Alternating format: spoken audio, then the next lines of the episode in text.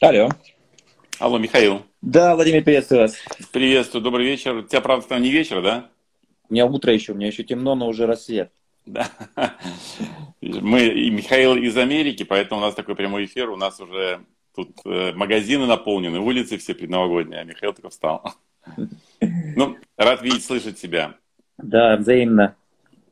Михаил, на, на самом деле, тогда, в принципе, начнем, потому что пятничный вечер, люди, я думаю, тут тоже конечно, уже давай, конечно. отдыхать будут.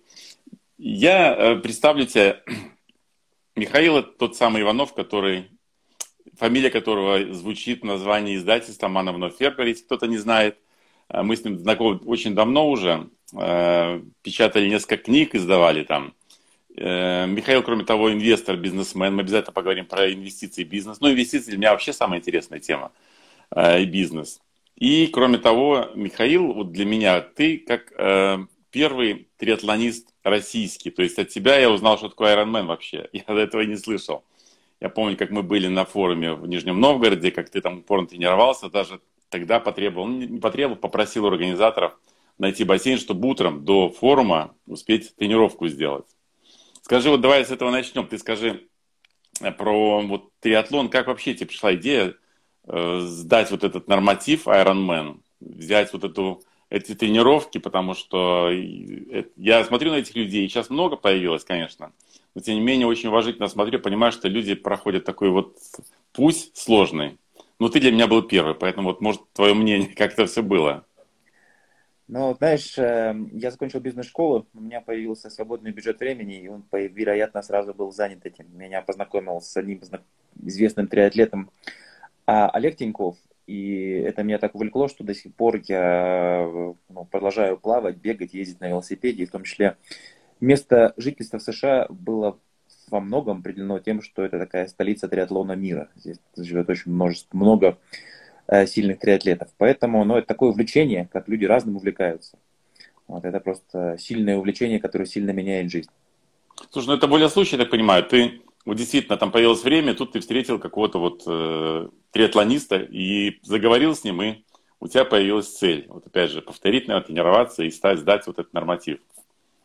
Это ну, более случае так, могло да. появиться что-то другое, на самом деле. Мог бы быть яхт, яхтенный спорт. Мы тогда ну, да. про яхты. Это так, да. Слушай, а вот опять же, я понимаю, там, да, жесткие тренировки. Э, сдать норматив Ironman, такой вот путь, такой, я представляю, тяжелый. Это как, я не знаю, слетать в космос. Вот цель достигнута, не было какого-то такого психологического потом опустошения после этого. Вот, а что дальше?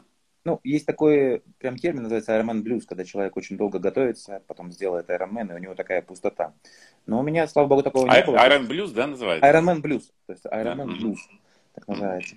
Но у меня такого не было, то есть мне всегда хотелось э, сделать что-то еще новое, и ты знаешь, что у меня была ну, довольно значимая часть моей жизни была посвящена э, тренерской карьере. Я отучился на тренера и тренировал довольно много людей, а, продолжая свое развитие в этом спорте уже не как спортсмен, а как тренер. Вот, поэтому... В триатлоне именно, да? В триатлоне, да. Я в триатлоне, ну, наверное, мы, я работал, наверное, за последние годы, ну, наверное, человек 100, которых я подготовил, и они сделали, я думаю, суммарно, может быть, 300 или 350 стартов на полной и половиной дистанции Ironman. То есть у меня была еще такая часть моей спортивной карьеры, связанная с тренерской работой. Ну, здорово. И ты, ты сейчас тоже тренируешься активно, да, я так понимаю? Это уже как бы не для норматива, а просто принимаешь часть соревнований каких-то? Ну, из-за ковида там пару лет практически не было соревнований, и я мало очень э, принимал участие в соревнованиях, но продолжал тренироваться. И сейчас я продолжаю тренироваться, каждый день я что-то делаю. То есть не, нет такого дня, в который я там не плаваю, не бегаю или не тренируюсь на велосипеде. Здорово, хороший, хороший пример. Пример для подражания. К сожалению, мы так не, не такие активные, но стараемся на тебя смотреть. Глядя на тебя, тоже хочется побежать куда-то. Хорошо, Михаил, тогда я хочу перейти к самой главной теме, наверное, самой интересной для меня. Это про инвестирование. Я думаю, что для тебя тоже это интересно, потому что Михаил уже давно, мы с Михаилом очень давно работаем, Михаил клиент нашей компании. Мы начинали очень давно, потом э, Михаил самостоятельно инвестирует, я с интересом, большим интересом слушаю его его посты, его видеоролики об инвестировании, его, скажем, видении будущего, куда инвестировать, во что. И поэтому я хотел бы тебе, опять же, скажи, ты пассивный инвестор либо активный? Ну, я довольно активный инвестор. То есть я, э, меня, по сути, каждый день на рынке есть какие-то операции. И я, по-моему, рассказывал тебе, что с прошлого года я довольно активно инвестирую э, через опционы. То есть я использую опционы. Да, да, ты говорил. Я стараюсь mm-hmm. сохранить позицию. И в моем портфеле самая большая моя позиция это Amazon. Это хороший пример. Amazon почти треть моего портфеля. За этот год Amazon проиграл рынок. Он вырос там на 8%, при том, что рынок вырос на 26%. Но я переиграл рынок за счет того, что я использовал опционную торговлю, в том числе вокруг Амазона. Угу. А, Миша, а где ты обучался вообще вот этому всему? То есть я понимаю, что как бы жизнь учит, но ты какие-то курсы проходил или просто свой опыт? Да, да, это очень интересный вопрос. Я вообще, как, как и тренерской профессии, я ее собирал по кусочкам. То есть э, в мире нигде не учат тренеров по триатлону. Есть разные небольшие курсы. Я вообще считаю, что очень много профессий в будущем будут такие, которые ты не можешь пойти и получить университетское образование.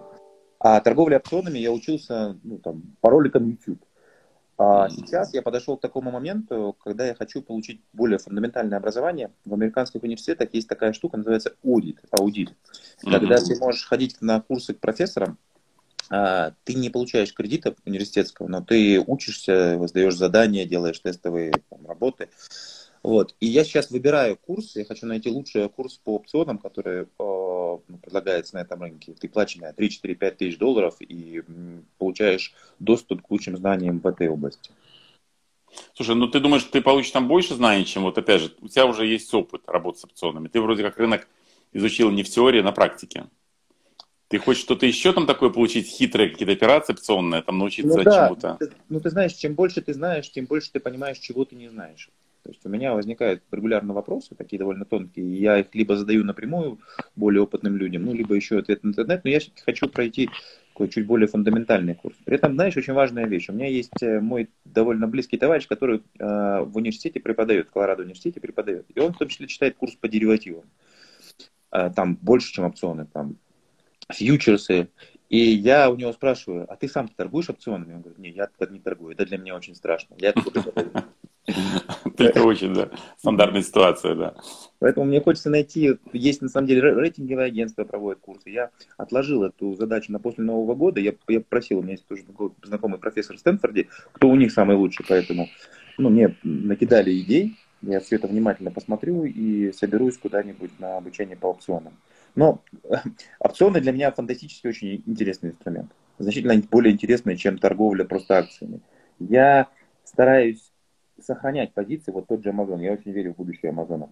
Uh-huh. Настоящее будущее Амазона. Я его не продаю. А, но я зарабатываю вокруг него. Слушай, ну ты говоришь, что у тебя треть портфеля в Амазоне. То есть да. ты треть капитала держишь в Амазоне, да? Треть портфеля на фондовом рынке, потому что есть да. еще другой капитал. Есть там недвижимость, бизнес. Ну, да, я понимаю. Но именно фондовый рынок, ты вот треть капитала на фондовом рынке в Амазоне, да? Это да. такая вот большая позиция. Это большая позиция, да. Ну и, а, конечно, в прошлом году, в 2020 году, Amazon вырос почти на, на 65%, в этом году mm-hmm. он вырос на 8%. Но и как, как раз в, те, в то время, когда он сильно рос, у меня был только первый опыт работы с а, опционами. Сейчас у меня значительно больше опыт работы с опционами. А остальные две трети твоего портфеля, там что Остальные, у тебя? Да, давай я скажу ну, по самой крупной позиции. Ну да, а, да. Да. На втором месте у меня Simon Property Group, которая в этом году очень сильно выросла. И перед тем, как купить эту компанию, я съездил в несколько торговых центров Simon Property Group, uh-huh.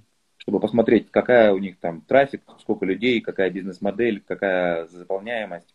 Э, много прочитал по этой компании, она мне очень понравилась. Она на самом деле до сих пор не выросла до уровня предпандемии, при том, что ну, у нее очень хороший портфель недвижимости, торговой недвижимости которая, на мой взгляд, не сильно пострадает от э, e-commerce, потому что у них очень специфический формат. Так что на втором месте это Simon Property Group. Меня еще подкупило, что даже в самое тяжелое время они всегда платили дивиденды. Это и растущая дивидендная бумага, я бы сказал так. Uh-huh. А на третьем месте у меня индекс S&P 500. А на четвертом месте у меня Facebook. Ну и потом уже все ну, чуть меньше, меньшие uh-huh. позиции. Вот. Ну, понятно. Слушай, я сейчас такое интересное время, сейчас, ты знаешь, на рынок вышло огромное количество инвесторов, новых, молодых, то есть идет бум такой. Причем приходят люди совершенно не понимающие ничего, слушают, инвестируют. И вот я, конечно, э, считаю, что для новичка самое главное это наступить как, как можно на меньшее количество граблей, потому что их не избежать, на них все наступают. Но для новичков вот желательно, чтобы их было как можно меньше. Я хотел бы просить тебя рассказать о своих, может быть, самых удачных и самых провальных сделках, об ошибках, может, которые ты посоветуешь новичкам избегать. Ну, еще раз, я с благодарностью э, благодарен тебе за то, что мы начинали вместе инвестировать, и мы начинали очень аккуратно. То есть мы, мы не, покупали индивидуальные акции, мы покупали ETF. Мы покупали в основном широкий рынок, широкий американский рынок, широкий европейский рынок. Там волатильность значительно меньше. Если вот на прошлом, в прошлом году произошла на самом деле ползучая такая э, ротация на рынке. Есть были ряд бумаг, не знаю, Zoom, э, Э, тот же, те, те же самые китайские компании, которые упали на 50% и больше. Если uh-huh. вы купили Zoom или Alibaba то по 300, а она сейчас стоит 120, то вам было бы очень больно. Или, я не знаю, Пилотон, тот же самый, который стоил 150, а сейчас стоит 40. То есть, если вы купили а, компании модные, просто потому что они модные и все туда пришли, то большая степень вероятности, что в этом году вы потеряли. При том, что рынок там вырос, условно, на те же самые 26%. Телдок упал на больше 50%, на 70%. Пилотон упал на 70%. Алибаба упала на, на 50%, на 60%, наверное, на 60%. И поэтому самая первая э, рекомендация к новичкам на этом рынке, я бы рекомендовал не, не инвестировать в конкретные компании. Если вы хотите адреналина, инвестируйте 80% в индексы и 20% играйте, вообще лучше отложите их на разные счеты, играйте на этом счету, покупая Алибабу, Сбербанк, Тиньков, кого хотите, того покупайте на этот счет. То есть у вас потери не будут очень большими. Вот. И в целом, насколько я видел статистику, в этом году всего как там, 5 или 7 процентов э, хедж-фондов переиграли S&P. То есть, при том, что там сидят очень умные люди. Конечно. У них очень большие компьютеры, мощные, у них есть, может быть, какая-то очень дополнительная информация, которую нет у рынка. Они делают много операций. И все это приводит к тому, что они в лучшем случае, ну, 95% хедж-фондов проигрывают рынку, а 5% выигрывают. Вы можете, конечно, найти эти 5%, но вероятность найти эти 5% не очень высокая. Поэтому инвестируйте в рынок и оставьте 20% для игры. Играйте в них, покупайте по одной-две акции. Ну, у, у Амазона дорогая акция, можно купить дробную акцию. Купите одну десятую акцию Амазона. И э, это у вас, вам позволит и сохранить деньги, и получить фан. И слушай, вот знаешь, как бывает, вот э, это отличная рекомендация, я тоже все, все время это рекомендую, какую-то небольшую долю инвестировать в акции отдельно, чтобы поиграть, почувствовать. И вот они в прошлом году, скажем, инвестировали бы в Amazon, получили бы 65%, и думают, кого я слушаю, блин, чего я, чего я все не вложил, чего я держу в этом индексе, пойду-ка я вложу. И в этом году вложили бы в Zoom и получили бы минус 50. Но жадность обычно вот так вот, конечно, да, это опережает. Ну, совет правильный, я согласен полностью, то же самое советую. Что еще скажешь, Миша, по поводу ну, Да, вот, я, знаешь, я хотел по поводу следующего года сказать. У меня вот эм, ну, есть такое сильное чувство, что э, пати заканчивается. Мы, выросло целое поколение инвесторов, вот те, кто начали инвестировать с 2009 года, я начал с 2010 года инвестировать. И по сути, что бы ты ни инвестировал, во что бы ты ни инвестировал, все равно все росло в долгосрочной перспективе. А сейчас очень важные факторы, то, что я, я вижу происходит на рынке. Ну, во-первых, Фед начал программу снижения выкупа активов, и к марту они закончат. И на рынок приходило 120 миллиардов долларов каждый месяц. Каждый месяц э, от э, Федеральной резервной системы, которая выкупала активы. Сейчас стало приходить на 15 миллиардов меньше, потом на 30 миллиардов меньше. Потом они потихонечку поднимут ставку.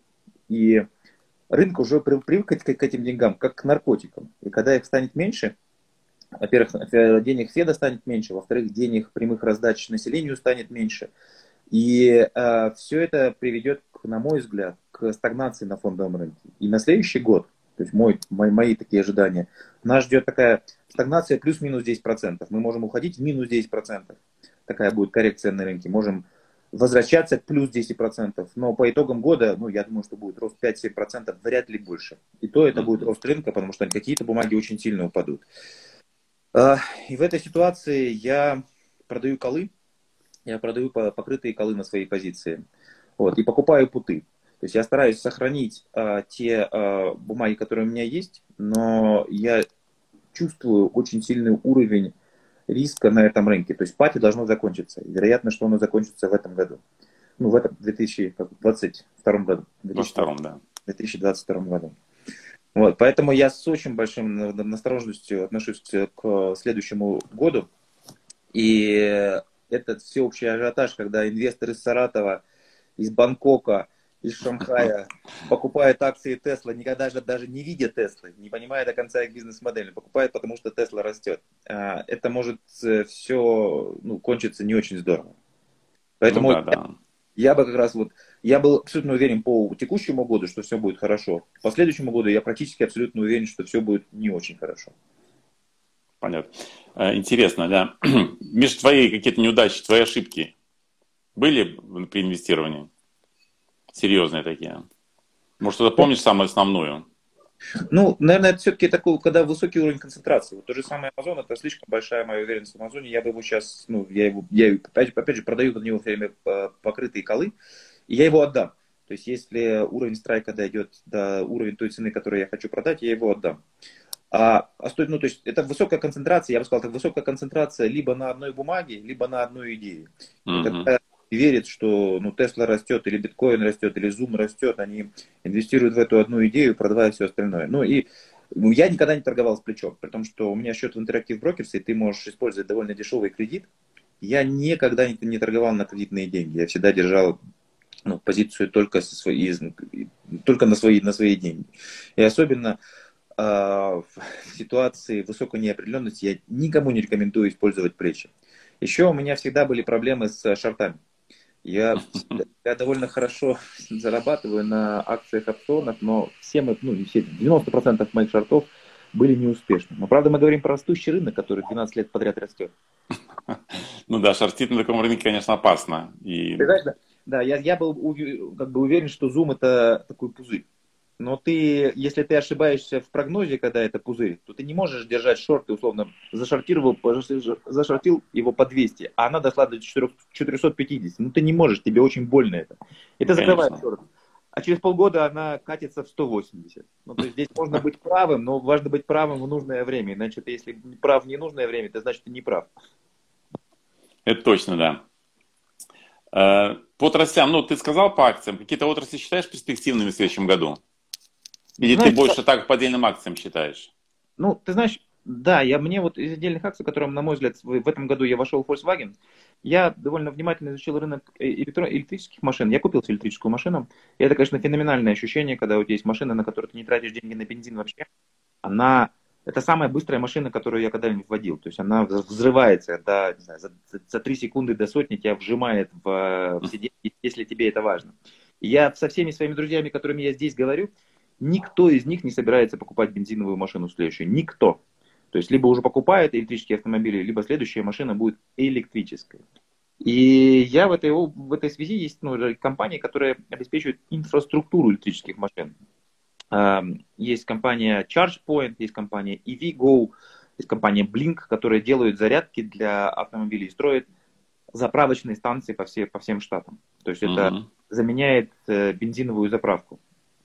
А, они мне нравятся. То есть нравится идея инфраструктуру вокруг EV. Она будет, ну, инфраструктура бензиновых автомобилей в Штатах будет постепенно сдавать позиции, а, и EV будет выигрывать. А. Это интересная идея, да, потому что, да, действительно, там получается огромное это развитие, то есть объем электрокаров увеличивается, и вот эти компании инфраструктуры, они, конечно, интересно, я как-то тоже об этом не думал, но интересно, да. Ну, есть два типа зарядок, Тесла и не Тесла. То есть остальные используют один, один тот же как бы разъем, а Тесла использует свой разъем. И вчера как раз была проблема, что люди в Америке начали, поехали на каникулы друг к другу, и на заправках Тесла начались большие очереди. Потому что, ну, ты э, заправку, ну, ты не можешь заправиться как бензином за 2 минуты, ну, то есть на минимум занимает uh-huh. заправка, заправка даже на быстрой заправке. И Тесла перестала справляться. Вот, то есть вот вчера, вчерашний фокус такой был. Ну и я купил бумаги в прошлом году из конкретных акций еще, я купил бумаги Volkswagen. То есть, на мой взгляд, Volkswagen, у него фантастическая технология сейчас, они уступают Тесле, но они близки к нему. Но у него очень хороший портфель марок, у них есть Audi, Porsche, Volkswagen, ну, да, да. И вот я был один из первых покупателей Volkswagen, э, ID4 называется модель здесь. Мне она очень нравится. У нее есть преимущество по отношению к Тесле с точки зрения цены и там, объема машины. в Америке есть так называемый tax credit, когда ты получаешь, покупая машину, там Volkswagen он стоил 50 тысяч, из них 10 тысяч я верну в качестве налогов. У Tesla больше нет такой э, привилегии, потому что они продали первые 200 тысяч машин. Ну, в общем, из бумаг мне нравится Volkswagen, продолжает нравиться Volkswagen, и продолжает нравиться э, все, что касается заправки EV, заправок EV. Слушай, ну да, э, на самом деле я читал твой пост, когда ты выбирал между Tesla и Volkswagen и сравнивал их. Ты там публиковал и вот остановился на Volkswagen. Ты говоришь, что основное преимущество была цена. При похожих характеристиках э, цена значительно ниже Volkswagen, да, чем Tesla. Да, ну то есть за те деньги, которые ты, я купил Volkswagen, можно было купить только базовую модель Tesla. Угу.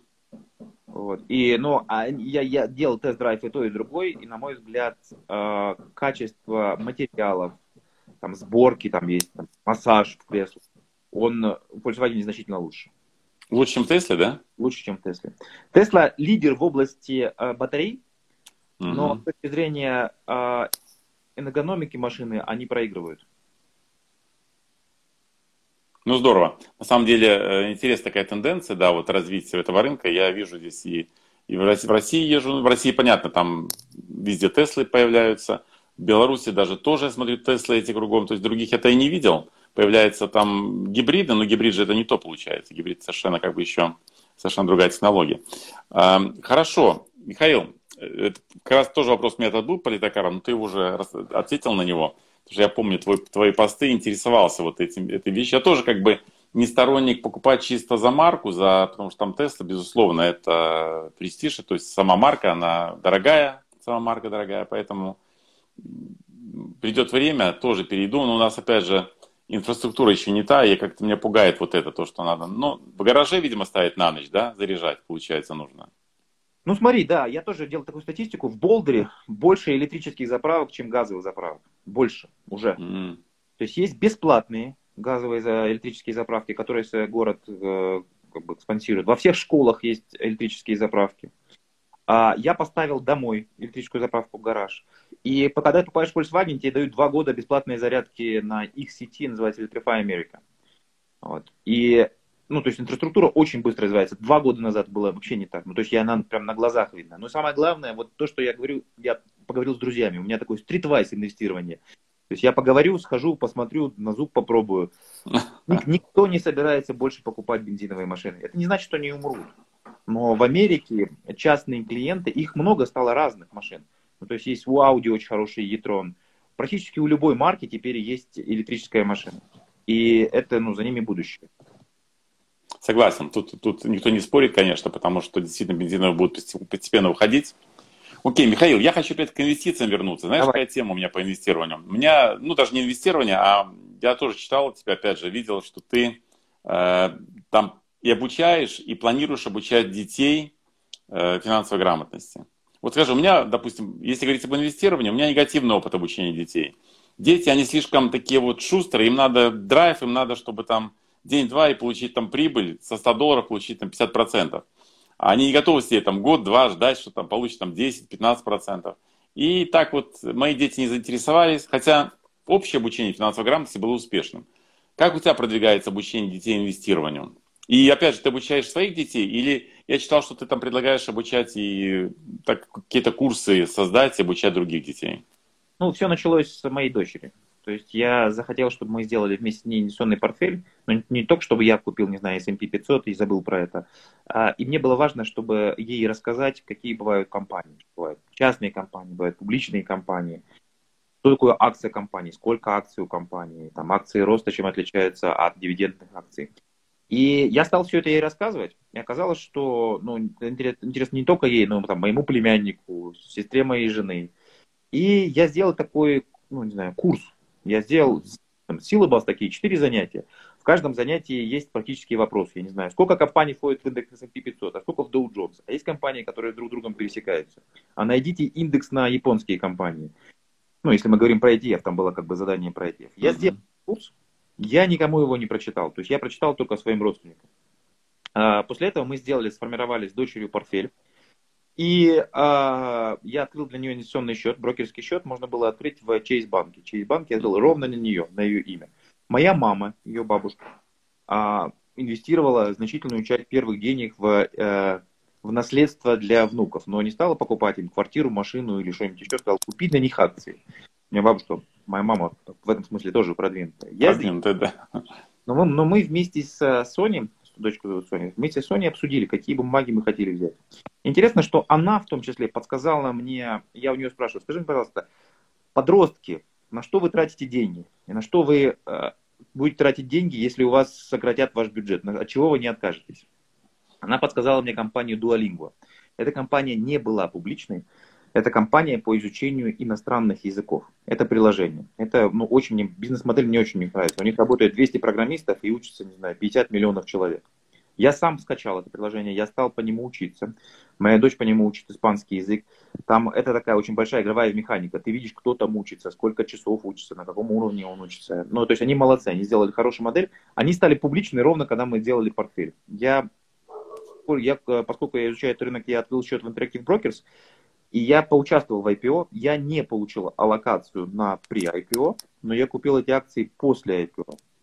Вот. И в итоге, возвращаясь к курсу, а, с дочерью мы сформировали портфель. Она творческий человек. У нее выходит сейчас книга ее стихов. Выходит на английском языке в голландском издательстве. Я у нее спрашиваю, ну ты смотришь, как твой портфель ведется? Да не, пап, я не очень смотрю. То есть у нее, у нее обратная история. То есть она, я бы сказал так, слишком пассивный инвестор. Вот. Но я с тобой согласен, то есть подросткам важно, они хотят получить все быстро, и она рассказывала, что у них в клубе, ой, у них в школе есть клуб инвесторский, у них есть разные, она в театре играет, в хоре поет, а есть такие люди, которые ну, в другой области, вот у них есть клуб, инвесторский клуб в старшей школе, они собираются там два раза в неделю. Это именно подрост, подростки, да, все там обсуждают подростки. эти вещи, да? Да, подростки, они обсуждают бумаги. Для меня еще важно, знаешь, во многих американских компаниях у меня есть друзья, которые там работают. И один мой товарищ работает в компании NVIDIA, и он, uh-huh. и он мне рассказывает, говорит, там работают совершенно сумасшедшие люди. Просто сумасшедшие. в больших компаниях, тоже в IT-компаниях. Но, говорит, уровень вовлеченности, энергичности и сумасшествия в этой компании зашкаливает. Для меня это хороший знак, и я заработал на я не стал покупать акции компании, я, я продавал путы на акции этой компании, на путах я хорошо на ее заработал. Но для меня это тоже важный такой фактор, когда я знаю тех людей, которые работают в компании, они мне рассказывают не какие-то секреты, не сколько у них выручки, они рассказывают про атмосферу внутри этих компаний. И это тоже ну, некий инсайт, который сложно получить, живя э, в России, в Бангкоке, либо где-нибудь еще. То есть мне кажется, что вот эта информационная дополнительная составляющая, когда ты живешь в стране и видишь, что происходит, ну, самом, на самом крупном рынке, она позволяет чуть больше добавлять. Ну да, это интересно. А эта компания, вот приложение для обучения э, иностранным языкам, как да, она себя ведет? Она растет? Да, я тебе расскажу. Она, смотри, она ходила по 100 Э, она сразу выросла до 120. Потом она выросла до 190 долларов за бумагу. Потом она упала до 100, и сейчас она около 110. Но я абсолютно уверен, что она вырастет. То есть это у них фантастически правильная модель. Я сам управляю бизнесом Smart Trading. У нас SaaS модель, подписная модель. У них это следующий уровень SaaS модели. То есть они очень молодцы в этой области. Да, здорово. Слушай, а вот опять же про обучение. Ты же писал там, я помню, собирал, э, ну как бы не отзывы, а собирал пожелания, кто хочет обучить своих детей вот этому курсу, который ты создал. И вроде там были желающие у тебя. Это был очень большой, это был очень, не знаю, там, это был пост, на который было 500 откликов. Это был один из популярных моих постов в Фейсбуке. А это же вопрос времени моего. То есть это вопрос, Конечно, да. готов ли я инвестировать в это время. И я пока не нашел у себя силы и энергии инвестировать в это время. То есть мне хотелось бы это сделать, а, и, наверное, в следующем году я это сделаю. Но я Сначала это сделаю, наверное, для детей своих друзей, которые в первую очередь спрашивали, ну, состоятельные люди, которые хотели своих детей научить тому, что... Да. Вот, потом, может быть, запишу, запишу видеокурс. Но это, мне кажется, для тебя хорошая идея. Я с удовольствием с тобой поделюсь силабусом, и если вас кто-то захочет это вести, я, у меня нет, нет никакого Хорошая идея, безусловно, хорошая. Тут тоже у меня моя школа Владимира Савенка, мы там тоже даем курс, но мы там даем для взрослых, э, в основном для начинающих инвесторов, как начать.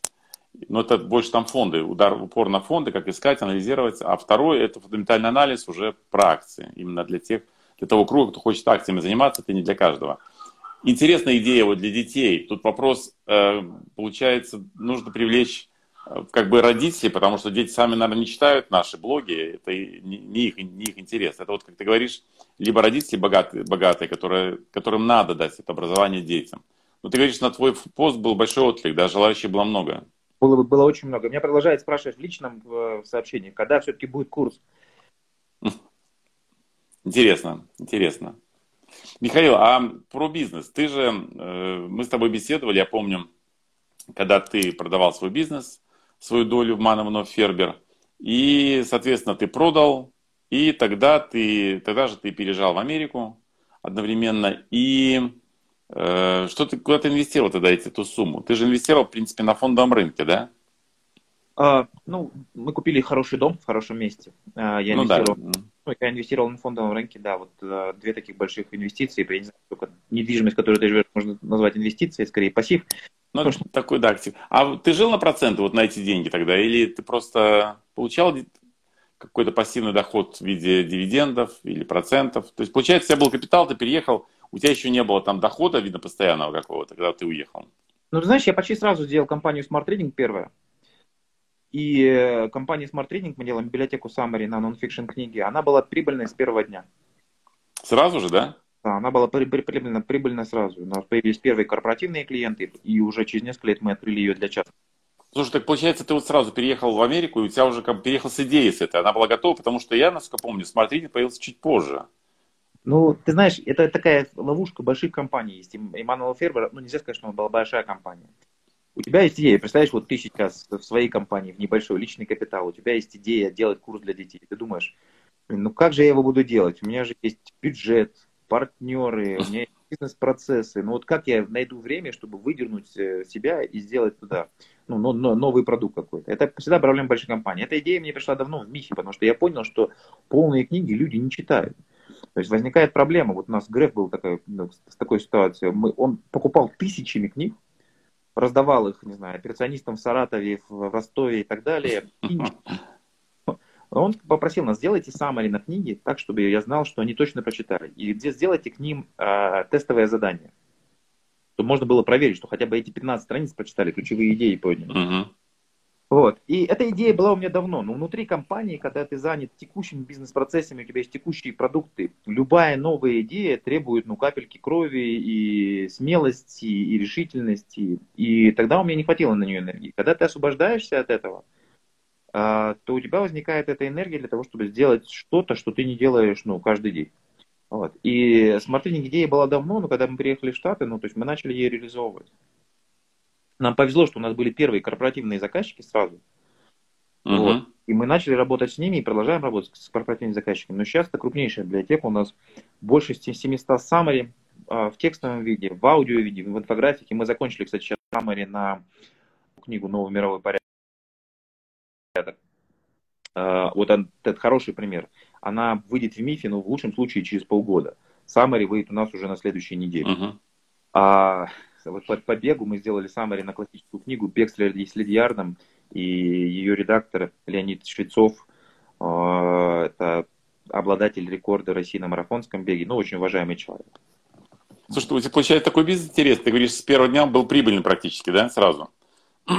И вот, получается, те корпоративные клиенты, они вам создают прибыль, да? То есть вы с ними работаете и... Нет, да, да, у, меня, у нас такой интересный бизнес. У нас есть частные клиенты, у нас есть порядка 10 тысяч платящих подписчиков. Каждый месяц платящие подписчики. 10 тысяч человек. У нас есть такая, правда, штука, бессрочная подписка. У нас есть порядка 2000 бессрочных подписчиков, когда ты платишь один раз и пользуешься всю жизнь. Uh-huh. Я пишу письмо, я знакомлюсь с каждым бессрочным подписчиком. Я пишу личное письмо, я радуюсь, когда у нас появляется бессрочный подписчик. У нас есть корпоративные клиенты, а, которые покупают ну, подписку на год, например. И у нас есть новый проект, моя супруга начала новый э, проект, это называется «Чему не учат в школе». То есть мы делаем в инфографике ключевые навыки э, для ну, тех же самых подростков. И первую книгу мы продали права на 6 языков. Мы сейчас вышли в Штаты, и мы продаем ее на английском языке через Amazon Штаты, наши пер первые эксперименты. Наша идея быть таким контент-хаусом, который делает контент для всего мира. Мы продаем права на разные языки, а английский и русский оставляем за собой. У нас mm-hmm. такая большая идея. Слушай, ну здорово. Видишь, ты из этой области так и не ушел издательской, да? Ты все равно где-то возле книг. Да, ну ты знаешь, как это, все, что не делаем, пистолет получается. Все, что мы делаем, книга получается. Да. Но в этом есть некоторые проблемы. Вот сейчас вот мы, мы оба с супругой вовлечены в этот бизнес, и мы там живем за 10 часовых поясов от нашей ключевой команды и от наших ключевых клиентов. И я э, в миф, от из мифа-то уехал в основном, потому что мне не хотелось управлять компанией за 10 часовых поясов. А получается, угу. что так или иначе это сохраняется. Ну да, здорово. А, вот. Что еще хотел тебя спросить? Опять же, вот э, как бы вопрос не по теме инвестиций и бизнеса, это твои впечатления и твое ощущение после переезда в США. То есть ты говорил об этом тоже, что как бы есть свои плюсы, есть свои минусы и есть свои проблемы. Что ты мог бы вот опять же как-то изложить, какие ты видишь плюсы и минусы э, после переезда? Мы с тобой беседовали, ты причина переезда у тебя была такая очень веская, которую я до сих пор запомнил, это тебе не хотелось тратить свою жизнь на московские пробки. То есть часы, прозябание вот в этом, в этом. Поэтому вот этот горный городок, который ты выбрал, это, конечно, совершенно другое. Но какие плюсы-минусы? Ну да, смотри, за 8 лет я ни разу не провел ни, ни одной минуты в пробке. То есть все пока в Болдере и вокруг Болдера движется. Движется, движется хорошо. Ну и вот та же самая пандемия. У нас почти не было никаких ограничений. У нас, наверное, за два года, когда была пандемия, было один раз, когда бассейн был закрыт на пару недель. Остальное время, ну, то есть у нас никогда не было никакой, а, никаких жестких ограничений, никаких QR-кодов, никаких закрытых ресторанов. То есть это все наш, нас, нас прошло стороной. Если опять, это, вот опять же, это потому что маленький город, я понимаю, это, вот, это удел больших город, городов, эти QR-коды да. и прочее, да? Если бы мы были в Нью-Йорке или там, не знаю, в Бостоне, то там была значительно хуже ситуация. Но мы целенаправленно выбирали маленький город. Угу. А, ну, здесь 300 солнечных дней в году. И сегодня там было, вчера было плюс 17, сегодня будет плюс 15, и я могу на велосипеде доехать до горнолыжных курортов. Снега, правда, мало, но я могу доехать, от, у нас город на высоте 1600 метров, я могу до 3000 довольно легко на велосипеде доехать с, с лыжами и кататься там на лыжах. А, ну, что еще важно? Все очень красиво. Это здорово, это красиво, это, конечно, привлекает. А, а минусы какие? Ты расскажешь, что плохо. Да, давай из минусов. Но Здесь очень страшно запутанная модель с медициной. У нас... С чем? С медициной. Медицина, да? Она не очень эффективная, дорогая, в которой очень сложно разобраться. И когда мне действительно нужно сделать что-то, я не знаю, я приезжаю в Россию и делаю полный чекап, и это в России значительно проще. Ты не можешь в Америке, например, ты не можешь купить очки без рецепта.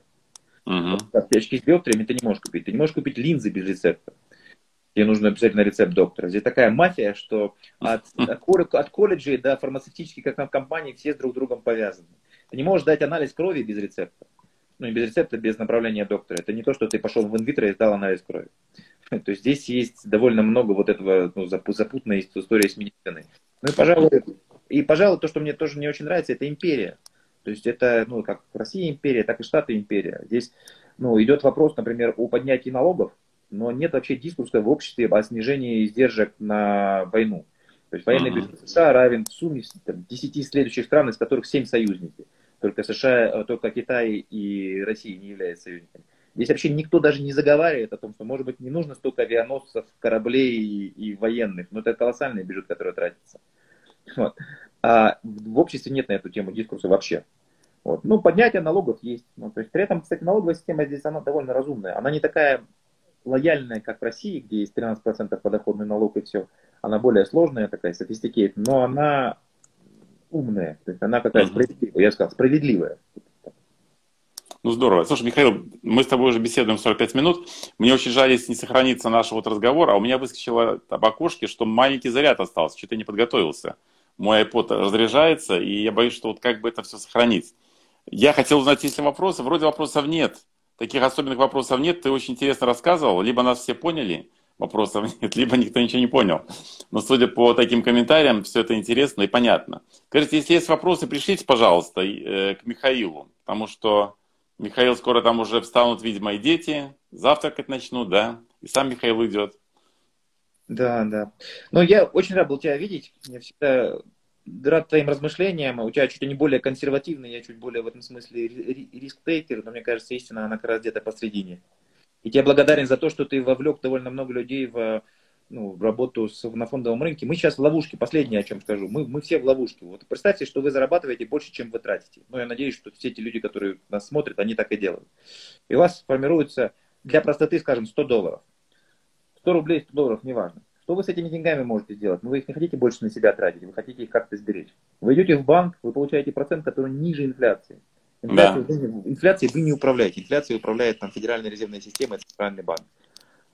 Что еще вы сможете на эти деньги купить? Купить облигации по первоклассным заемщикам процент ниже, ниже чем инфляция. Ниже инфляции, да, да, проблема. Оставить в кэше, положить в ячейку, тоже все пропадает. Положить на, фондовый, положить на фондовый рынок, там риски большие. В общем, в такой мы ловушке. Ну, к сожалению, да, такое время. Очень жалко. Михаил, тут задали вопрос, криптовалют ты инвестируешь? О, да, расскажу про криптовалюту. А, своей тренерской работой я заработал один биткоин. Мой один ученик прогрессивный сказал, давай я тебе буду платить не долларами, а биткоинами. Сколько это было? Лет пять назад. Я uh-huh. говорю, ну давай, будет у меня один биткоин. И мы с женой, ну то есть, сказали, пускай будет один биткоин, пускай лежит. Тренерской работой я заработал один биткоин, который у меня лежит. Я ничего с ним не делаю, я не докупаю, я не продаю. Я считаю, что если будет э, коррекция на рынке, то бета у биткоина, она будет выше. То есть, если условно рынок упадет на 10%, биткоин может упасть на 30%. Да. Я, думаю, да, я думаю, что в следующем году мы получим очень высокую волатильность, потому что многие сейчас покупают и акции, и облигации, и биткоины на деньги заемные с плечом. И как только а, рынок пойдет вниз, а, позиции будут закрываться, и все пойдет еще сильнее вниз. Поэтому я считаю, что мы там биткоин еще увидим на 20 тысячах, но тогда и рынок будет не там 4, сколько он сейчас, 700. Посмотрим, да. Михаил, спроси, проси еще назвать город, где ты живешь. Болдер, город, город Болдер, Колорадо. Болдер, Колорадо. Михаил, я хочу поблагодарить тебя за вот встречу. Это всегда рад с тобой встретиться и очно, и заочно. Но очень слабо не получается, потому что далеко находимся друг от друга.